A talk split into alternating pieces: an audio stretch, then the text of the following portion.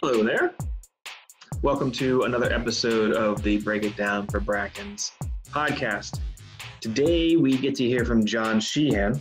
John has been a member of Bros and Bras for about two years, and he's going to tell us some stories from his past and what he likes to do for fitness and which Bros and Bras outings he likes to go to.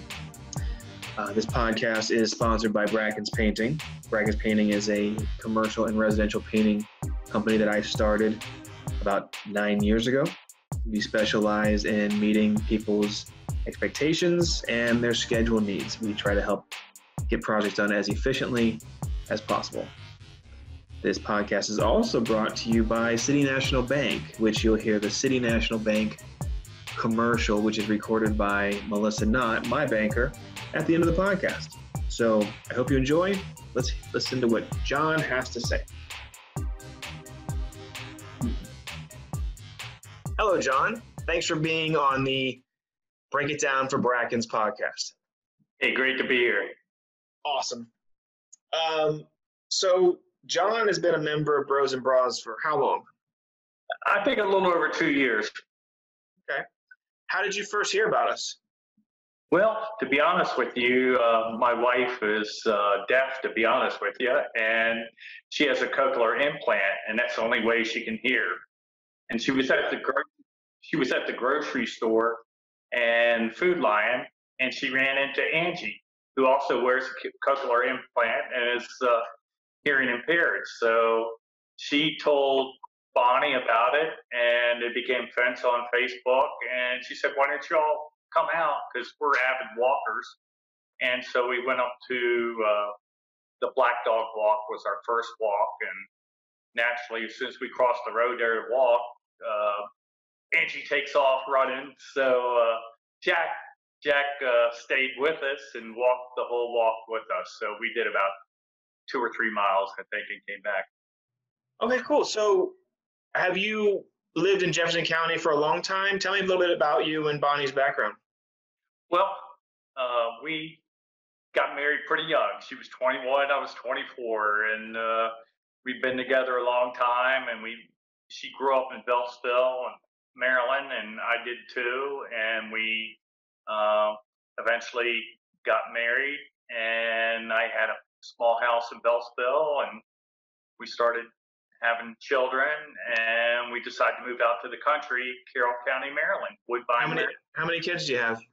I have two. My daughter was the oldest, and my uh, son is the youngest, but it was kind of a traumatic year in that we had the house for sale and that Bonnie uh, had uh, severe problems having the baby. And so our little daughter was two pounds, one ounce at birth. And wow. She went through a lot of, and so the first night I left the hospital, they told me my daughter probably wouldn't make it through to the morning and that my wife might pass also, but in the end, everything uh, turned out all right, and uh, I'm thankful for that. It makes me appreciate children and special needs children a lot, and my daughter has no problems and doing great, so I'm very thankful. Was that at the same time you moved to Carroll County? Yes. we, when my wife was in, when my wife and daughter in the hospital, we got a contract on the house in Beltsville to move to, so we could move to Carroll County. So a lot happened that year. It was nineteen eighty-three, and that was a traumatic year for me. And then my father had cancer and passed away that year, and we moved that year. And the stuff with my daughter, so it it was uh, it was it was quite traumatic, but we we made it through. So I'm very thankful. So you you live in Carroll County now? Uh, I we moved after our kids finished, and my daughter was finished with college, and my son was in college. We decided to move to North Carolina, and uh, we lived there for seven years. We never really liked it that much, and decided to come back to the area. So, what part of North Carolina? Uh, near Hickory, North Carolina, a place called Granite Falls. It's right in the foothills of North Carolina. But that's a nice it's place. Pretty. It's pretty, for sure. Yeah, yeah. I, I've I've been down there a few times. The uh, so I had no idea that Bonnie was hearing impaired. I, I didn't know that at all. A lot of people don't know that, but, you know, she uh, basically, when you have a cochlear implant, you're completely deaf in that ear. If you take that off, she can't hear anything out of that ear. She started having problems when she was about twenty or twenty-one years old. Okay. And it just, uh, over time, it digressed. And she had an operation when she was about twenty-four, twenty-five. And they replaced stapes in her ear. And that worked good for about a year. And then it's just started going downhill. And from then on, it was hearing aids after hearing aid after hearing aid. And it got to the point when we moved to North Carolina that she couldn't talk to our children on the phone or anything. It just really had gone down that bad. So uh, so she was connected um, through Angie. She knew her from... She just ran into her from the store. And I think when people wear cochlear implants and you see another person with a cochlear implant, it's it's automatic. Uh, they're in the club. They're, they're going to, yeah, they're in the club and they're going to talk to each other. And nice. Angie's, Angie's such a great person. She really is. What, um, do you remember what Angie said when uh, she first encouraged you guys to come out? Uh, I think she, um, when she was at the store, she got Bonnie's information, so they'd become friends on Facebook, and she told them about Bros and Bras. And not right away, but shortly afterwards, we came out there on a Saturday through Angie's encouragement to come out there and walk. Now, uh, you know, so that's how we initially got involved in uh, Bros and Bras. And I love Bros and Bras. It does so many good things. And one thing I like about Bros and Bras is it's not, I guess I'm part of the older generation per se, but there's young people, people middle age, and people that are older. There's people that run, that walk, that, you know, do all these things. And we support, and I'm glad we support the local businesses like Black Dog and uh, uh, uh, the pizza place, the Abolitionist Ale, and other small businesses. The uh, yeah, yeah. You know, back in the beginning, John, the um, I, like if you've been involved for two years, I've been out of it as the leader for two and a half, almost three years now. I think it. Right. Maybe maybe two years, but back when I had tons of free time and the businesses that I was running were pretty much on autopilot, the um, I had this really neat vision for Bros and Bras to help to make it a economic driver in the community. So yep. There weren't a ton of businesses that were really thriving over the top downtown. There's a couple of restaurants, you know, this and that. They just weren't. There were some retail spaces, but nothing was really awesome. And I thought one of the best things that would encourage a smart business owner to come downtown would be foot traffic. There just wasn't a ton of foot traffic. So we started to have events that started in the downtown Charlestown area. And all of a sudden, anybody who might be cruising by, you saw five to ten to twenty people kind of jogging or walking around. And it created the illusion of foot traffic. It created, and it actually became consumers on Main Street when they may not choose that as a, lo- a venue to run or walk. And then I don't think you were around when we had the actual headquarters downtown, right? Uh, I think it was coming close to being an end down there. That, yeah. That, that, so, I mean, that was literally a Bros and Bras clubhouse that we would stage numerous events out of there. And like, you know, we wanted to, the Black Dog event on a Saturday morning was our flagship. That was our big one. And then that that folded over into the farmer's market. And then when Ann created a second run, that was also at Black Dog. But we started to have events that started at Grandma's Diner. With right. the intention that people would go into Grandma's afterwards for the same model we had set at um, Black Dog. And... And then the abolitionist one, and then there was uh, at one point there was a skipper's run where you get ice cream afterwards. That was short-lived, just due to we were over we were overdoing the calendar. At, at our peak, we had fifty-five events in one month in June. Wow. Yeah, and that lasted all summer long in the high forties. That many events per per month was it was incredible. Uh, we also had like the economic driver of supporting businesses. We had um, scavenger hunts where all of the um, businesses knew we were coming, and you had to hit like all these checkpoints, and the checkpoints were inside of a retail store that you may not have gone into. Maybe an antique store, or be vintage, or Dish when it was still open, that sort of thing. Yeah.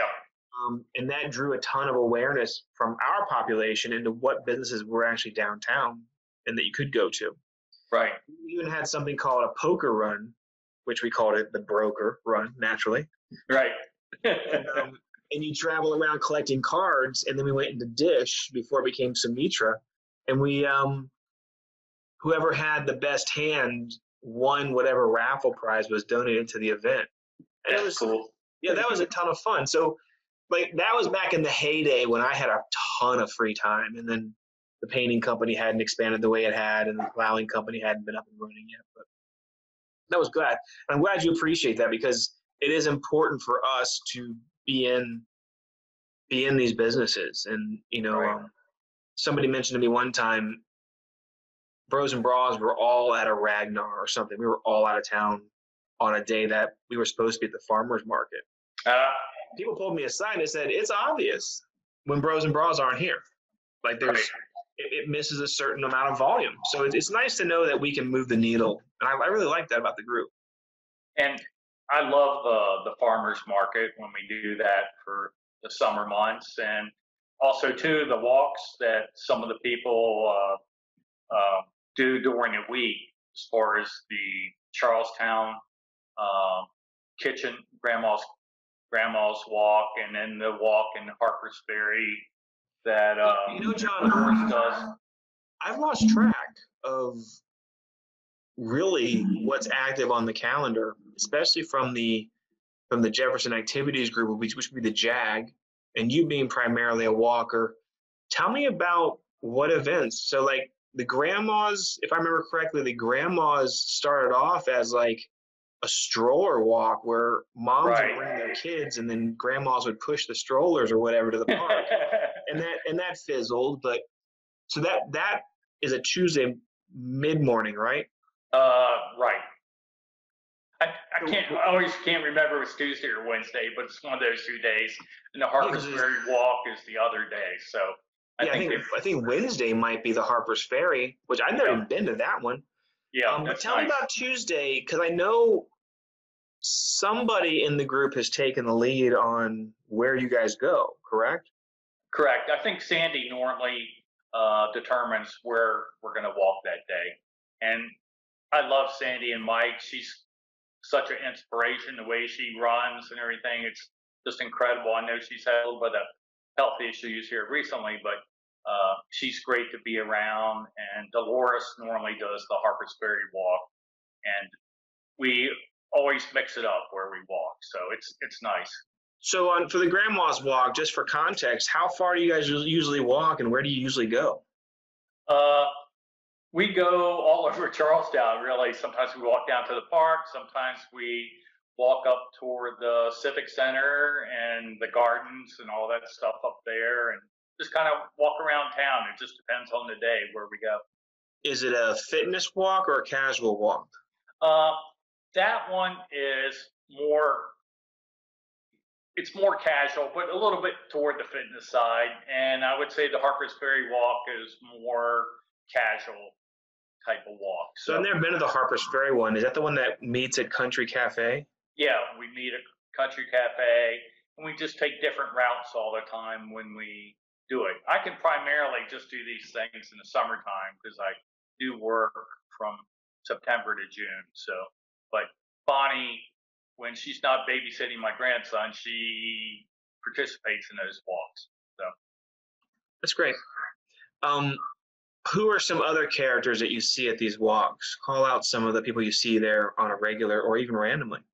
Well, you know, of course, on the Thursday night abolitionist ale, we see Bacon and Jack, and uh, we see uh, a lot of other people, uh, Amber and Scooter and Jen. You know, people don't always go there every week per se, but they show up continually. Joe Runner, uh, he, he's there. Tom wow. Dabrowski. So it's so a lot to some of extent. To some extent, you um, you go what three days a week, or it's four days. I see you on Saturday sometimes also. Uh, we definitely do two, and during the summer I try to do three. But then Bonnie and I probably walk on our own another day or two a week. So we try to get. Our goal was to try to get nine to fifteen miles a week walking, and that's, that's really good. And when we walk, we're not the casual la da da walkers. We we walk to get exercise. So we, fitness. Yep, absolutely. Sure. And Bonnie and I, throughout the years, and when you have kids, it's hard to exercise sometimes. But we always like to go on walks. And when we moved down to North Carolina. Uh, for those seven years, we did five miles every single day, and wow.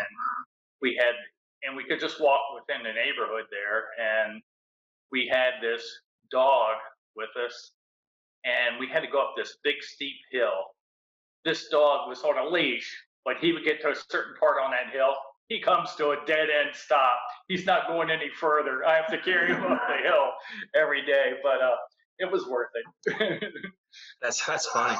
So when we move back here, we're still walking, but it's really nice to be part of a group, and not only the exercise, but the afterwards having, uh, you know, coffee with someone afterwards, or uh, getting coffee at the um, at the market in the summertime. So uh, we definitely enjoy talking to other people. And what um what was your expectation of the group before you showed up? I mean, it's it's got to be kind of nerve-wracking, and I don't remember when your first day was, but when you're showing up to a kind of a group, a running group or whatever, you got to wonder, what are they going to be like? What what did you think it was going to be like, and then how did it turn out? Um, I I was just hoping we'd get some exercise, just kind of checking it out the first time to see what was going on. And the one thing, you know, of course, it's the slogan of the group, but it really meant a lot to me, you know, no judgment, no expectations, because the majority of the people are runners, but I've never had anyone go, well, gee, you just walk or whatever. And sometimes, uh, sometimes people say, hey, can we walk with you today? And, you know, it's all good. Uh, I really enjoy it, and then no matter whether you're running or walking, you end up back somewhere, and you can have coffee or tea or whatever you'd like to drink. So it, it's good comradeship. I, I love it. Yeah, that's a very good way of putting it. Comradeship.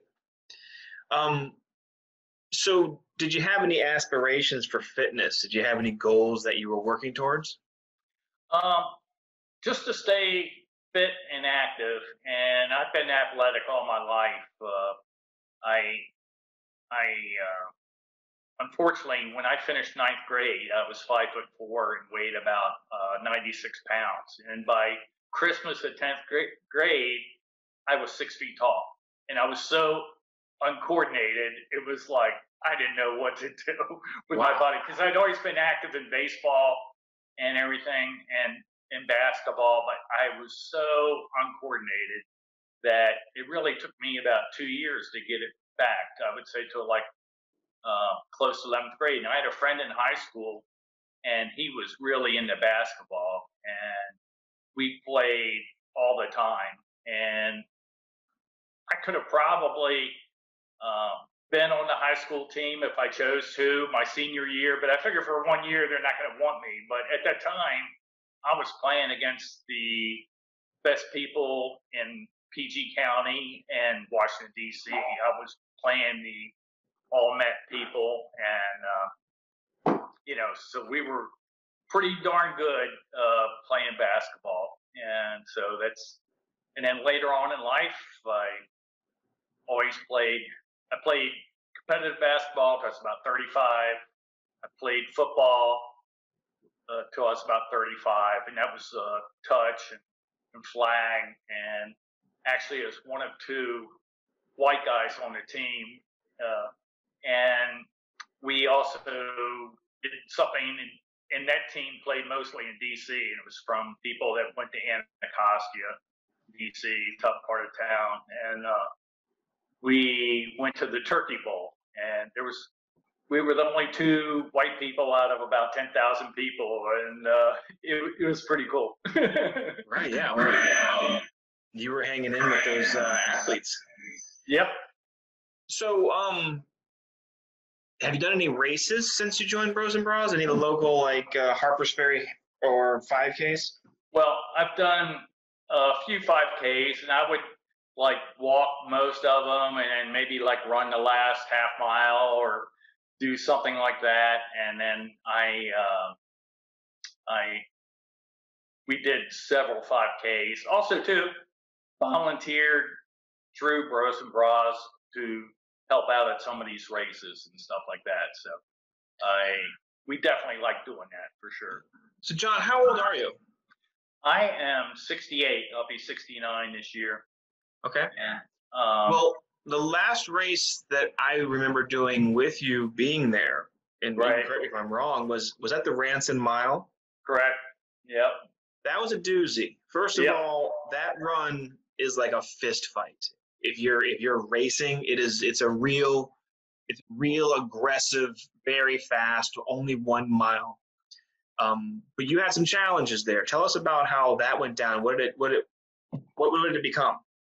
Well, I would say like the first couple months before that race, I was I mean I've run a mile before. Actually, I ran a mile uh, the year before, but this time I was trying to do a better time. So Bonnie and I had been doing the Black Dog Walk, and we'd run a third, walk a third, run a third. And so we did that several times before that race. So I get about a third of the way through the race, and I'm feeling really good. And then all of a sudden, man, something went really wrong with me, and I wasn't sure what it was. And I sat down on the curb for a while and thought, man, what the heck's happening to me? And then probably I walked about another third, then I uh, threw up, and then I basically almost passed out before the finish line where you saw me. And Doctor What, what did it feel like? Uh, it, I just felt so weak, I couldn't really do anything. So I, like I was blood sugar maybe? or uh, No, um, you know, it wasn't. It wasn't my blood sugar, but I just felt really dizzy, and I I think I was losing it mentally a little bit as far as just kind of out of it. I was really out of it. So was it a heat exhaustion kind of thing? It was a little hot that day? Uh, well, they took me to the hospital. Doctor Mark took a look at me, and he's a great, great man. And he didn't ha- I had to end up Uh, spend the night in the hospital, and uh, Doctor Doctor Mark, who didn't have to, checked on me about three or four times while I was there. But uh, basically, my heart was just uh, pounding so fast they had to find a way to slow it down. They finally gave some me some medicine about eleven o'clock at night, and finally calmed my heart down. But I wasn't really sure. But they changed my medicine about a month before, and I was thinking uh, diabetes medicine. And I was thinking maybe that was it, and I wasn't really sure. But all that summer, I felt bad all summer. I could barely walk, and uh, we went on vacation to North Carolina, and I had to walk like a not even a half a mile, and I could just barely, barely do it. And so when I got back, the doctor said, "Hey, uh, we're gonna take you off that medicine, put you back on old medicine." So that made me feel a little better initially. And like I work for the school system, so about the last week in August, I went back to school. First week, the kids come back from school on that Friday. My legs are twice the size of what they normally were. And I'm going like, uh, so the doctor thought it might be uh, medicine related, but you know, I kept feeling bad. And so about a month later, in October, uh, I had severe pain in my stomach. And then I ended up going to the emergency room there in Ranson. And um, they discovered that I had uh, I had uh, prostate cancer and I had a kidney stone. So the kidney stone is really what drove me to the hospital. So blessing, really. And the prostate cancer, at the end of the day, that's what was making my legs swell up severely. So I basically couldn't walk from June to uh, till the end of January of uh, this year. So, uh, and, and you know, I'm just thankful that uh, I'm doing well. So, well, I'll can never... I ask you questions about the cancer? Yep. Because I don't, I don't really know anything about prostate cancer, and is it is it treatable? Is it chemo? I mean, I just don't know. How's it? How's it? How's all that go? It's really not treatable, and it depends on what stage they discover it in. And unfortunately for me, it was stage four, which is the highest stage there is. And the first doctor told me, he says, you only have a year or two. But after I, after they did these scans and all this other stuff, uh, Uh, they found out, hey, I might get another five or seven years. I might get ten years if I'm lucky. So that's that's what I'm going for. So I am. Uh, it's an incurable cancer. There's nothing they can do to cure it, so to speak. So I get a chemo shot once a month in the stomach, and then I take two chemo pills every day. And uh, you know, but I feel so much better than I did, you know, the previous year, that I'm thankful to be where I am. I can put up with a little stuff from the medicine and all that other stuff to, uh, you know, because I can I can walk again and I feel good most of the time. And I'm thankful that where I am with my treatment and with my numbers at this point, and I just got to hope for the best. So, and I have a great two-year-old grandchild that I live for, and I've, it was always my goal, even before I was sick, that I wanted to see him graduate from high school. So that's still my goal. That's great. You know, the I'm trying to wrap my head around it a little bit, but when a doctor says two to three years, or even four to five, or even another decade, I mean, don't we all just have two to three years? Nobody even knows what's around right. the corner for anybody. I mean, I mean, anybody could have any illness that gives them a timeline, you know. So it's, it's, I guess from time to time, people just get reminded, hey, you, your time's coming, right? Right. And they can, you can say it to anybody without even. It's a perspective, I guess, is that you can live your life not thinking about it, or you can live your life appreciating all the time you've got now.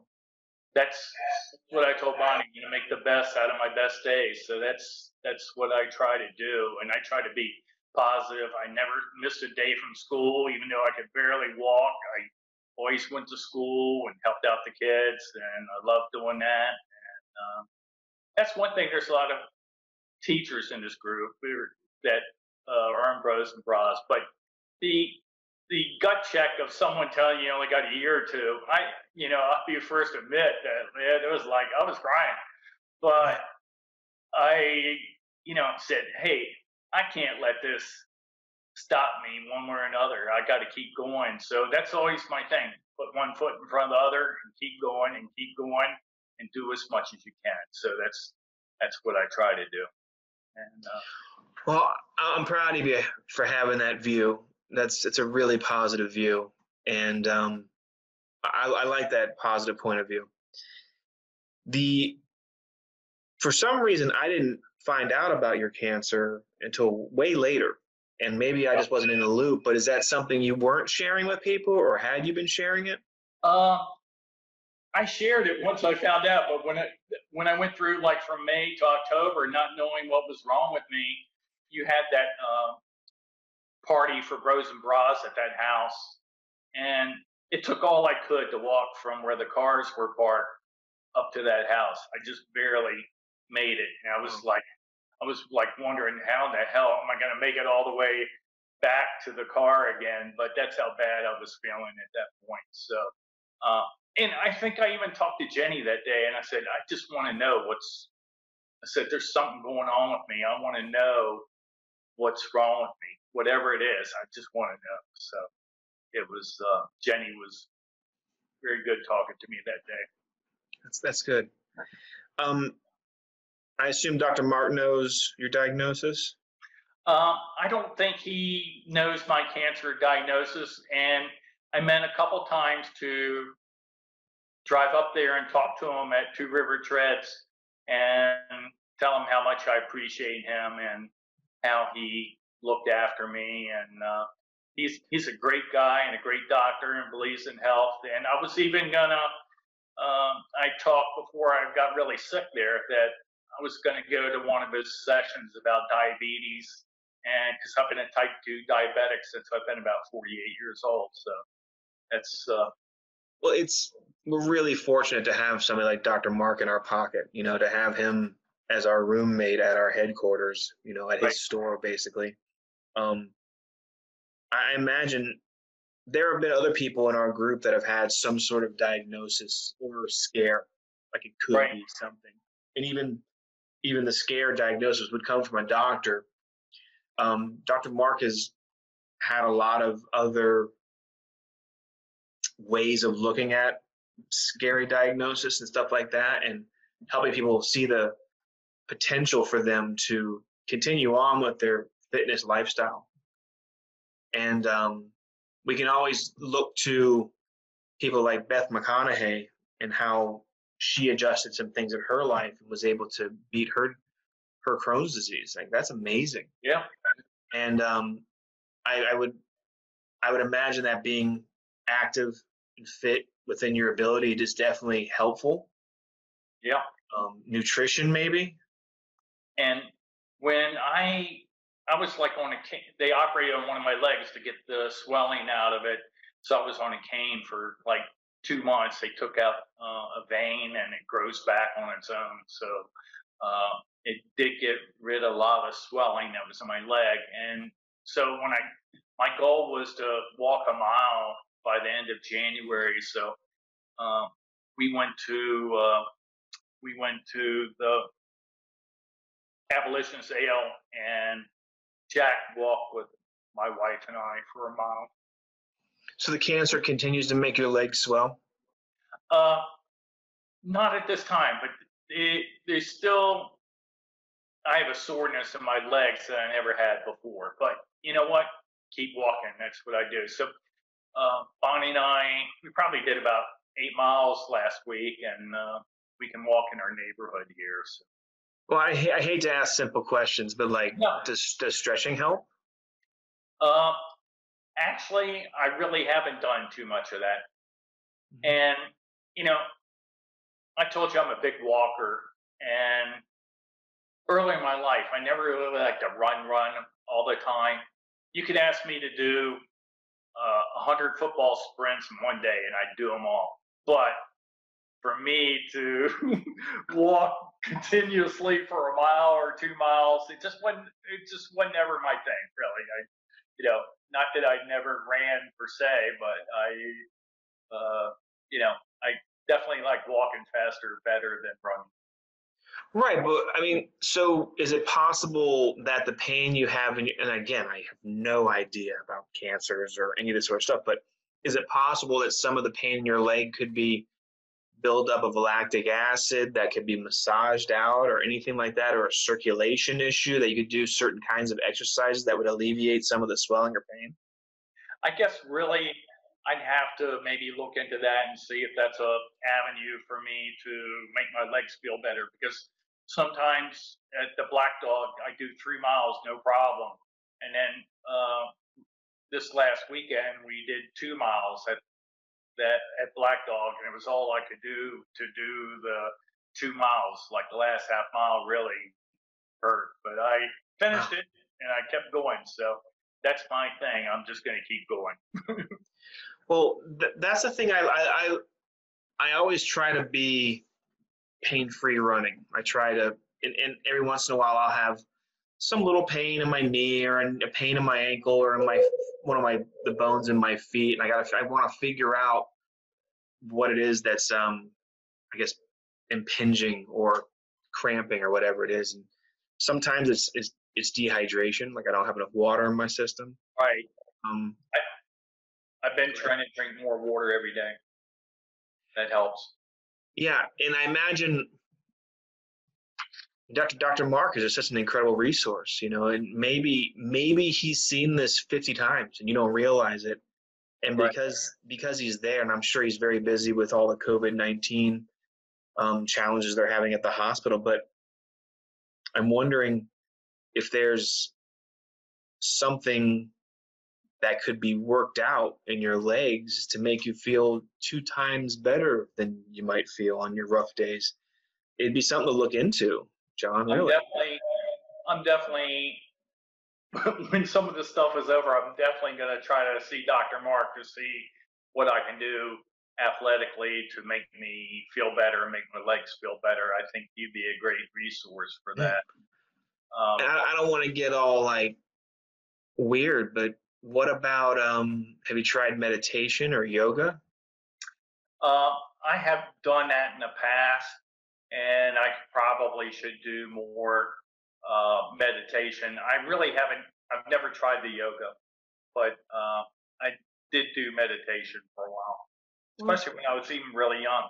So um, I was like eighteen, nineteen years old and did karate at a certain point. It was all kind of spiritual things with the body and the mind to uh, be at peace. And uh, One one tidbit of information that some people don't know, but I went to the original Woodstock in nineteen sixty-nine. I was kind of a hippie and a uh, anti-war demonstrator, but uh, wow, that's that's really cool. And I had uh, long red hair, but that's. I, I actually went to uh, Woodstock ninety-four. Oh, did you? Yeah. So I went to the, I guess it was the twenty-fifth anniversary or something like that. Yeah. Yeah. Sure was. That's cool. That was my version of of Woodstock. I definitely wasn't at the crazy. Jenny's uh, father was there though. Yeah. Are you still there? Did I lose you, John? You seem to have frozen.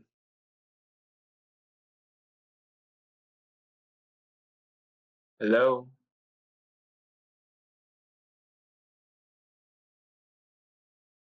John. I'm going to pause recording. Right. Uh, so you were at, we're recording now. Okay. So you were at uh, the original Woodstock. Jenny's, um, Jenny's father was at the original Woodstock also. What, and was, it was, uh, what do you remember from that? What I remember was we'd gone there because and we bought tickets, and we'd gone there because we heard Bob Dylan was going to play there, and he hadn't played for a couple of years, so that's the main reason why we went. And when we got there, we left. The concert was like a Friday, Saturday, Sunday thing, and we left uh, on a Wednesday night, and it took us almost till Friday morning to get to a parking lot that we could park at, to leave our car, to walk to the uh, concert, and we didn't miss anything on Friday or Saturday, but Sunday we did miss some things. But it was just like so many people, and lucky for me, my mom made some fr fried chicken for our trip because there was nothing to eat there whatsoever, uh, and you know, so we had that and some beer, so that was about all we had for nourishment. So finally on Sunday, it just got too much. They got so hungry that we had a we bailed. Wow. I, I've seen some documentaries uh, talking about how those how that went down, and that's that's just an amazing that, that was an amazing event. The um, I had some other questions for you, but they've slipped my mind on our technical difficulties there. Um, but uh, you know, um, I've, I've had some cool things happen in life, and I'm very, you know, I'm always trying to think forward and think positive. Uh, my childhood was kind of rough growing up. My dad was a World War Two vet, and I think he, today they would say he suffered from P T S D, but he definitely had that. And he was, just by luck, he was also Golden Gloves boxing champ in uh, Washington, D C And, uh, you know, he he definitely, uh, we had a rough household there. And then my brother was three years older than me, and uh, he caused some problems for me, too. But uh, I made it through childhood, so. Uh, through college? I, when, you know, I always admired people that, like, from the time they're five years old, they know they want to be a fireman or do this or do that. And I never um, had that inkling. And I got to be a senior in high school, and I'm thinking, like, something's going to come to me, something's going to come to me, but it never did. And uh, so I could have gone to the work at a printing place after high school, but yeah, I, that wasn't my thing. So I thought, well, I'm going to go to community college. And my parents didn't have a lot of money at the time. My brother was already in college, so I went to community college, which I paid for myself. But I was working like sixty hours and part-time jobs to keep keep my stuff going. So uh, about a year and a half into that, a friend of mine said, "Hey, the phone company is hiring people at night to work in a computer room. You want to do that?" I said, "Sure." And so uh, computer room. What year was that? That was uh, nineteen seventy. So what did a computer room look like then? Had these uh, had these tapes that spin around, had these little round discs, and uh, it didn't have much memory in it whatsoever. And uh, we so that's what I did. I ran what they call a three sixty thirty, and later on in life, it's an I B M uh, processor. And later on in life, I went to a computer museum at the Smithsonian. That was the first computer that they had walking into the exhibit. I'm there like, oh my God, I'm old. So uh, I was always like into technology and all the latest in technology until I retired in two thousand two. And then I just said, man, I'm not learning. I just got an iPhone like about three months ago. So, I mean, uh, you know, I been kind of anti-technology ever since I left there. So, uh, but I always worked in computers there. I did project management for computers, and it took me, I think I started out that, you know, I was working at a phone company and uh, going to school. It took me four years to get a two-year degree. And then in my forties, I thought, man, I better get a degree. So I got a degree. And then I uh, and then I got a master's from G W in project management, and uh, I. Wait, so how old were you when you finally went to school? I was in my forties, so I want to say like forty-four. Got my master's at like forty-eight, and then uh, I uh, kept working there, and I was working in high-speed data communication equipment at that point. And then nine eleven happened in uh, two thousand one. And so a lot of people don't know it, but the highest communications equipment in New York City was right next to the Twin Towers. So all that equipment had to be replaced. So that was my last project, was getting all that equipment replaced at, uh, for the World Trade Center in New York. New York. Yep, in New York. Yep. So that was the last thing I did for them. And the reason why I left then was I was still guaranteed my health benefits if I left then. So I said goodbye and I took my health benefits and hit the road. So. Um, and that was in oh two. And that was oh two. And I have nothing bad to say about them per se, but I was it was one of the happiest days of my life. My last day with them. And then after that, I thought, you know.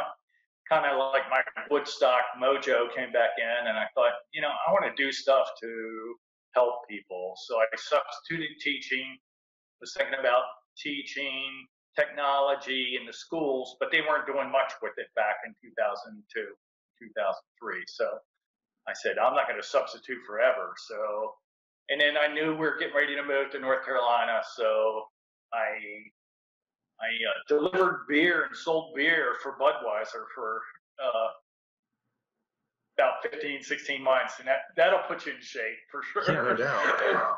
And then uh, when we got down to North Carolina, I found a job with United Way for seven years down there, and I'd help people uh, doing financial counseling. And naturally, they had the housing crisis back then, so I was a H U D certified counselor to help people try to stay in their homes. So I think that's going to be another thing we're going to be facing after this coronavirus, is helping people stay in their homes. So that that troubles me. But there's nothing that can happen to you financially, no matter how bad it is, that can't be overcome.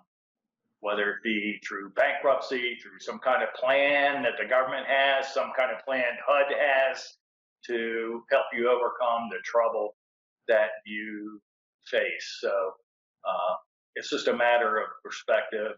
And uh, some days doing that job, it was really sad. By the end of the week, you see a lot of people in financial distress, and uh, but by Monday I was recharged and ready to go again and help people with their problems. I got some really nice letters from people because I showed them the compassion that I have for people, and the compassion for, oh, you're a loser because, you know, you don't pay your credit card. No, that's that's you know, things happen to people that you can't really stop, you know. Uh, sometimes credit buildups over a long period of time. Sometimes people have medical issues. Uh, you know, some people lose their job, they get another job, but doesn't pay what the old one used to pay. So there's a lots of different reasons. I believe most people don't wantonly not want to pay their bills, but it's because something bad happened. And being with United Way there, uh, we would work with uh, other people in the same agency that, you know, work with abused children, uh, men, primarily men that beat their wives and that kind of stuff. So you see a lot of sad stuff sometimes in the United Way. And how they divvy out the money in the United Way, it's it's kind of hard to say, hey, well, this group needs money more than the other people. They all need help. So it's it's kind of hard decisions that Uh, people up top have to make. But uh, and then when we came here to West Virginia, I worked at the hotel at Charles Town Casino for about a year because, Kevin, I cannot stay home and do nothing. So it's like I got to be working or doing something. So, and then speaking speaking of staying home, the JAG walkers were the final group of Bros and Bras to stop seeing each other. You guys were diehard before social distancing became mandatory. What are you and Bonnie doing to uh, entertain yourselves at home? And then I guess another question would be, what um what positives have you found from staying home? Well, uh, it gave me an opportunity to do some of the things I've always wanted to finish up in the last year or two, and I've done all those things now. So now, uh, Bonnie and I, uh, we definitely enjoy our walks. We definitely enjoy each other. Uh, we'll be married uh, forty-four years uh, this year, and uh, it's, you know, she's really been great to me. That's all I can say, all through the years. And then, you know, she's just always been there for me. And uh, sometimes I think people in marriages, they struggle sometimes, and we did struggle too sometimes, but at the end of the day, if you can find a way to make it, uh, it's it's really wonderful. And I think, you know, a lot of mistakes uh, men make is that they're busy doing this and they're busy doing that. And my only question to any man would be, when's the last time you went on a date with your wife? And because you need that interconnection, I don't care if you got kids or not, or or what have you, you need to have some one-on-one time with your spouse. And uh, that's my advice to uh, married men of today is, uh, you know, have that time with them. And everything doesn't have to be extravaganza. You don't have to go to the movies and go to dinner and do this. Hey, just get a bucket of chicken from Kentucky Fried Chicken. That wouldn't be where I'd get it from, but, uh, you know, just go out to a park and have some time together. I think it's important. So, so. Jenny's really good at um, making me do stuff like that. We, we both get in a very busy, very busy cycle. So, yeah, I get it. Yeah, I get it. I've, I've found that um, it turns out that I enjoy cooking.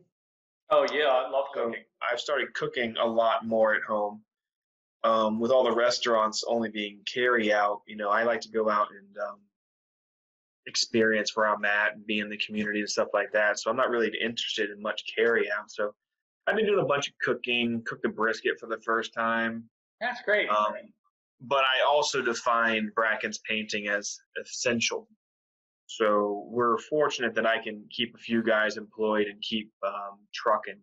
You saw our truck over by the library we were painting. Luckily, we'll have that wrapped up tomorrow. But what was interesting was I started that the day that the quarantine officially started, the significant lockdown. That job was slotted to take five to six days, but I was the only painter. So I've been there like eighteen days trying to get that darn thing finished. Yeah.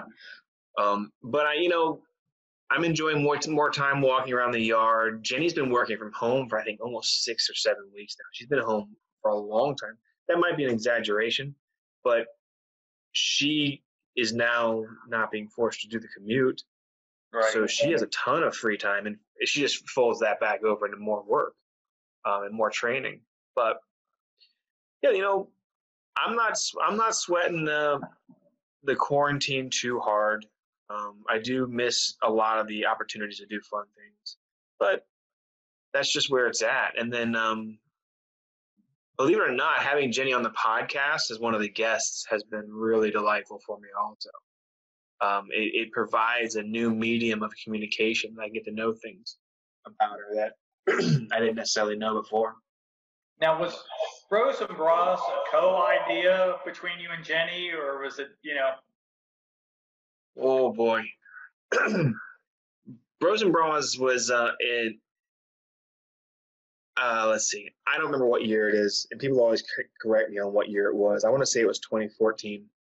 Uh, Jenny, Bill Young, me, Joey Delgado, and a few other people did our first Ragnar, and that was Jenny's very first big race. Like, she'd done a five K. Um, and that Ragnar was in the spring before Jenny's first uh, Freedoms Run. And at Freedoms Run, we were meeting Bill Young and Jenny and Joey and a few other people at the starting line. And if you've been to the starting line, it's a big mob scene. There's four or three races heading in different directions, and it's hard to know where to be, and it's hard to find your friends. And in this, these particular years, we didn't, it was our first time there. We didn't know where to congregate. I, I said, you know, it'd be really cool if we had a, a flag. And um, Bill had been a part of a running group either in Arizona or in Texas, and he talked about that a lot. And I was like, it'd be great if we opened up our own running group, but it has to be a lazy group. You can't take it too seriously. Right. Bill was all down with that. And Bill was a really, really, really good runner back then. He, he needs to up his game a little bit now. But the um, the Bros and Bras concept was originally established to be a a sponsored team for Jenny and her girlfriends to go run five Ks or do fitness competitions together and stuff like that. Uh, but she didn't necessarily like what we were putting together in the plan. So I said, well, then I'll just start my own running group and I'll go do it. And I, I just wanted to get in shape the way Jenny was getting in shape. So it wasn't totally a co-concept, but she's been the unofficial vice president the entire time. And she, right. you know, she's everybody's cheerleader. She's, she is the bra actual. She's, you know, but really it was, it was part Bill's idea, part my idea. You know, he had experience being in a running group. I didn't really have that kind of experience. I did have experience in building fitness communities. Bros and Bras is the fourth generation of the concept. We had one up in New York City and one in Philly and one in Arlington, and they were all drastically different. But um, Yeah, Jenny is um, she's an integral part of the group, but when it came to the business operations and behind the scenes, that was pretty much all me. I um, I've always thought that when I go to the doctor, I tell my bro, bros and bras, or I think when we go to the doctors, we can get the word out to the doctors saying, hey, we we got a running, walking group here that you can participate when you want to. Uh, no official membership per se, but just, you know, get together with people and get out and do some exercise. I'm sure these doctors see a lot of people that need to turn their life around a little bit and and uh, get some exercise in their life in a fun way and a good way. So there were some doctors that were pushing Bros and Bras. Um, I know Doctor Didden down at uh, Community Ministries pushes us all the time. Um, but people have arrived over the years from doctor prescribed, get out and walk, go see Bros and Bras here in the community. Right. Um, sometimes they stick with it. Sometimes they don't. The um, there is the uh, Rotary and Bros and Bras. I'm a, I'm a Rotarian. And um, we were working together at one point where we were co-doing a walk with a doc. Have you, have you been to any of those from the farmer's market? Oh, no. Mm-mm, so they not. start they start one hour after ours. So I think it's a nine o'clock start or a nine fifteen start, same place we do. So you can go out and do a walk or whatever, come back, get a burrito, cup of coffee, and then they walk down to the park and sit under one of the shelters for half hour or so, and it's just a Q and A with a doctor. Talk about sleep, talk about ankle injuries, talk about recovery, talk about cancer, talk about all that sort of stuff. Right. And then general practitioners walk with you and just healthy walk. Healthy talk about health and wellness and stuff like that. So that's something you should check out. The um, but yeah, for a short time there were some doctors who were mentioning coming out to Bros and Bras. But I think you're talking about healthcare reform, and that that's a heavy topic, man. Yep. Um, you know, so I mean, the group's been great for Bonnie and I. We really enjoy it. Um, you know, I have had. You know, some interesting things happened to me in life, um, and I'm going to relay one of those stories to you. Yeah. But we're in North Carolina. They have terrible food there. At least the part we lived in, they had terrible food. We had to drive like an hour and fifteen minutes to get some decent uh, Chinese food. But but uh, they opened up a little pizza place near us. And what they already had there previously was really bad, and this was like really, really good. So we got some pizza there, and it was like, oh yeah. I said, I said. So this is like three days later. I said, Bonnie, I'm going back there. I'm gonna get a sub or something. Do you want something? So I went in there, and um, lo and behold, I had my son had uh, been in the Marine Corps.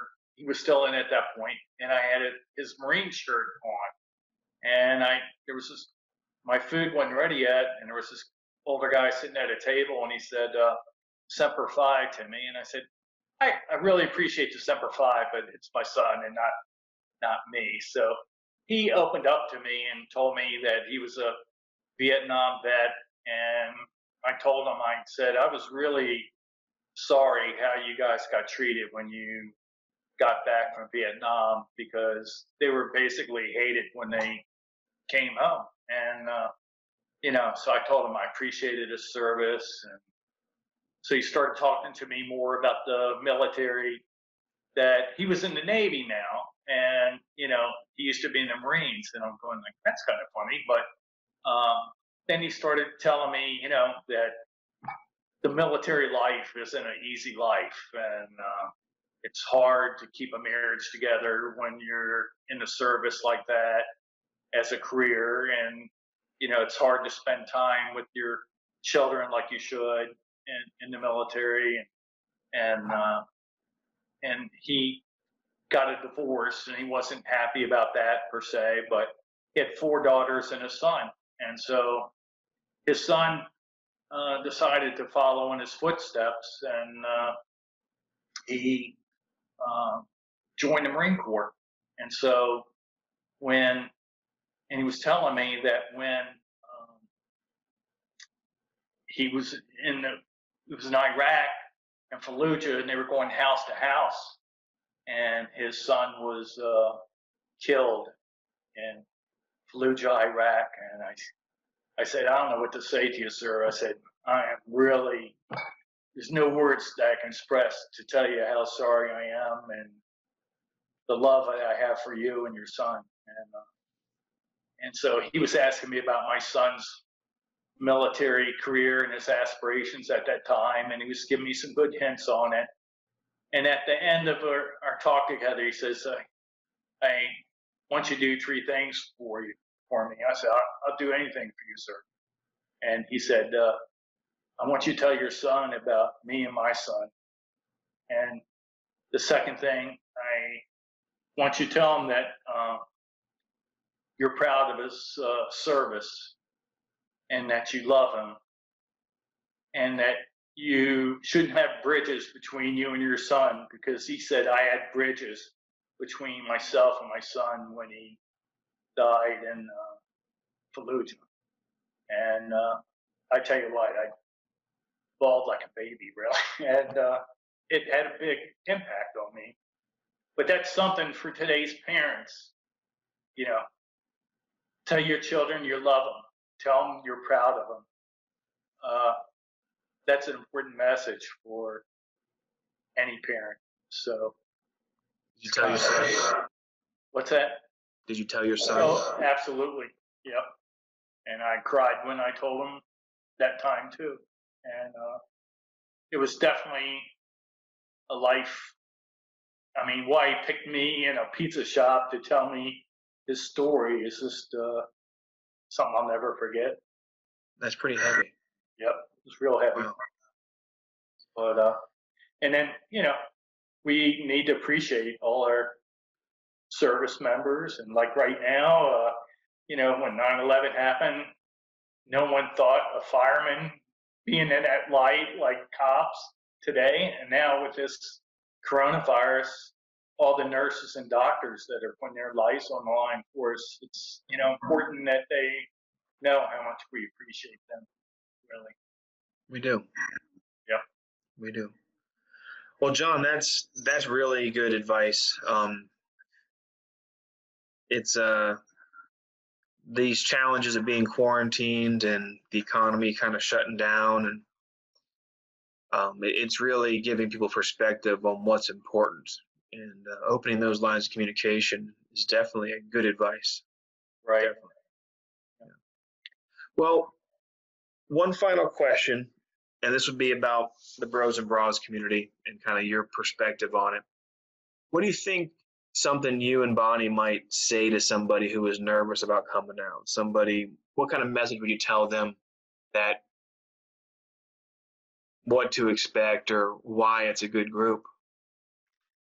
I think the main thing is, you know, just it's a fun way to exercise, whether you're running or whether you're walking, and to be with people and be able to talk. And, you know, not only for young people and, and middle-aged people, but, you know, there, I think there's a lot of seniors that could benefit from coming out there and walking and, um, and getting a little bit of uh, uh, sense of family, because I, I do feel, uh, and that's something I wouldn't tell somebody, but I do think there is a sense of family with the Bros and Bras and all the people that I do appreciate in Bros and Bras. No one's ever said an unkind word to us, and everyone's always upbeat and positive, and it's really hard to put into words, but, you know, I also don't see a lot of people trying to hit on other people or all this other stuff. It's it's all been good, you know. It's it's uh, people. Uh, Do you, you ever know, walk with serotonin? uh, I'm not sure if I have or not, really, but she has a very loud barking dog she brings with her. Okay. Well, she is on podcasts, maybe six, seven, maybe ten, somewhere in that range. One of the newer ones, uh, right after Carmen, and she had a really great perspective on what Bros and Bras was and why it behaves the way it does. And, you know, everybody has certain political leanings, and she's an advocate big time. And she's, she loves to be vocal about people who aren't getting a fair shake. But she said the reason why we all behave and we're all so kind to each other is because we're we're joined in fitness, meaning that because we went out and jogged or ran or ran hard or walked or walk jogged or just walked the dog, by the time we all come back for coffee or at the end of the event, we are joined in that labor together. Right. It it, it hits a reset on people's positions. Instead of being one side of the aisle or another, or red or blue or black or white, we all get reset to we've all just gone through some fitness together. Right. And it it creates a, a free environment, and it warms my heart when people answer that question in Bros and Bras, because I didn't build it to be what it became. I built it as a method to just get me in shape and to show some accountability, to get me out running. Um, what it turned into as a community for people and what it's doing for people is genuinely about the people themselves. You and Bonnie and Sandy and Mike and Amber and Scooter and everybody we every, everybody we could mention. You know, there's probably sixty regular weekly people that are out there just being positive. And, you know, fitness and getting together afterwards, it's all fun. It's all good. And I think people treat each other with uh, respect and uh, leave all the other stuff out the door. So it's it's always good to get together and be with everyone. I definitely enjoy it. Well, that's great. John, thank you for sharing your experience with Bros and Bras, and thank you for sharing um, uh, an update on your health challenges. It's, it's really good to know, and it's good to know from the horse's mouth, if that makes sense, rather than just kind of from what people have just heard, that kind of deal. Right. That's, that's important to us. And, and like you said, we are kind of like a family. We're all looking out for each other. And if there's things that you and Bonnie need, or if there's anybody in Bros and Bras that's struggling, they should know that they can reach out to the group. You know, it's, there's no, there's no shame. There's no judgment, you know, right. no, but there's no expectations also. Right. Um, And thanks for sharing some of your stories and insights. I really appreciate it. All right, Kevin. You have a great one, and say hi to Jenny, and you have a great day. Will do, bud. Thank you. Okay. Thank you. Bye-bye. This podcast is brought to you by City National Bank in Ransom, West Virginia. I am Melissa Knott and manage both of our Jefferson County locations. Our Charles Town location is located on George Street in Charlestown, and the Ransom location is located in the Potomac Marketplace Shopping Center. City National Bank is a full-service community bank that provides an array of financial services. We offer a range of free checking accounts and savings products for both consumer and business customers. City National Bank offers competitive low-rate and low-cost lending products for both business and personal needs. Come and talk to me or one of my team members and get products and services that are tailored to fit your schedule and help you to achieve your financial goals. I can be reached at both the Ranson and Charlestown locations. Check out our website at w w w dot bank at city dot com. Today's intro song is called Mean in a Good Way. It's written and performed by Peter Clark off of his album Peter Clark After Dark. Peter Peter describes this song as being the best song to learn hula hooping to. Peter is an avid hooper and recently started a hula hoop repair business. If you ever need hula hoop repair, consider contacting Peter. You can reach him on SoundCloud. Just search Peter Clark After Dark.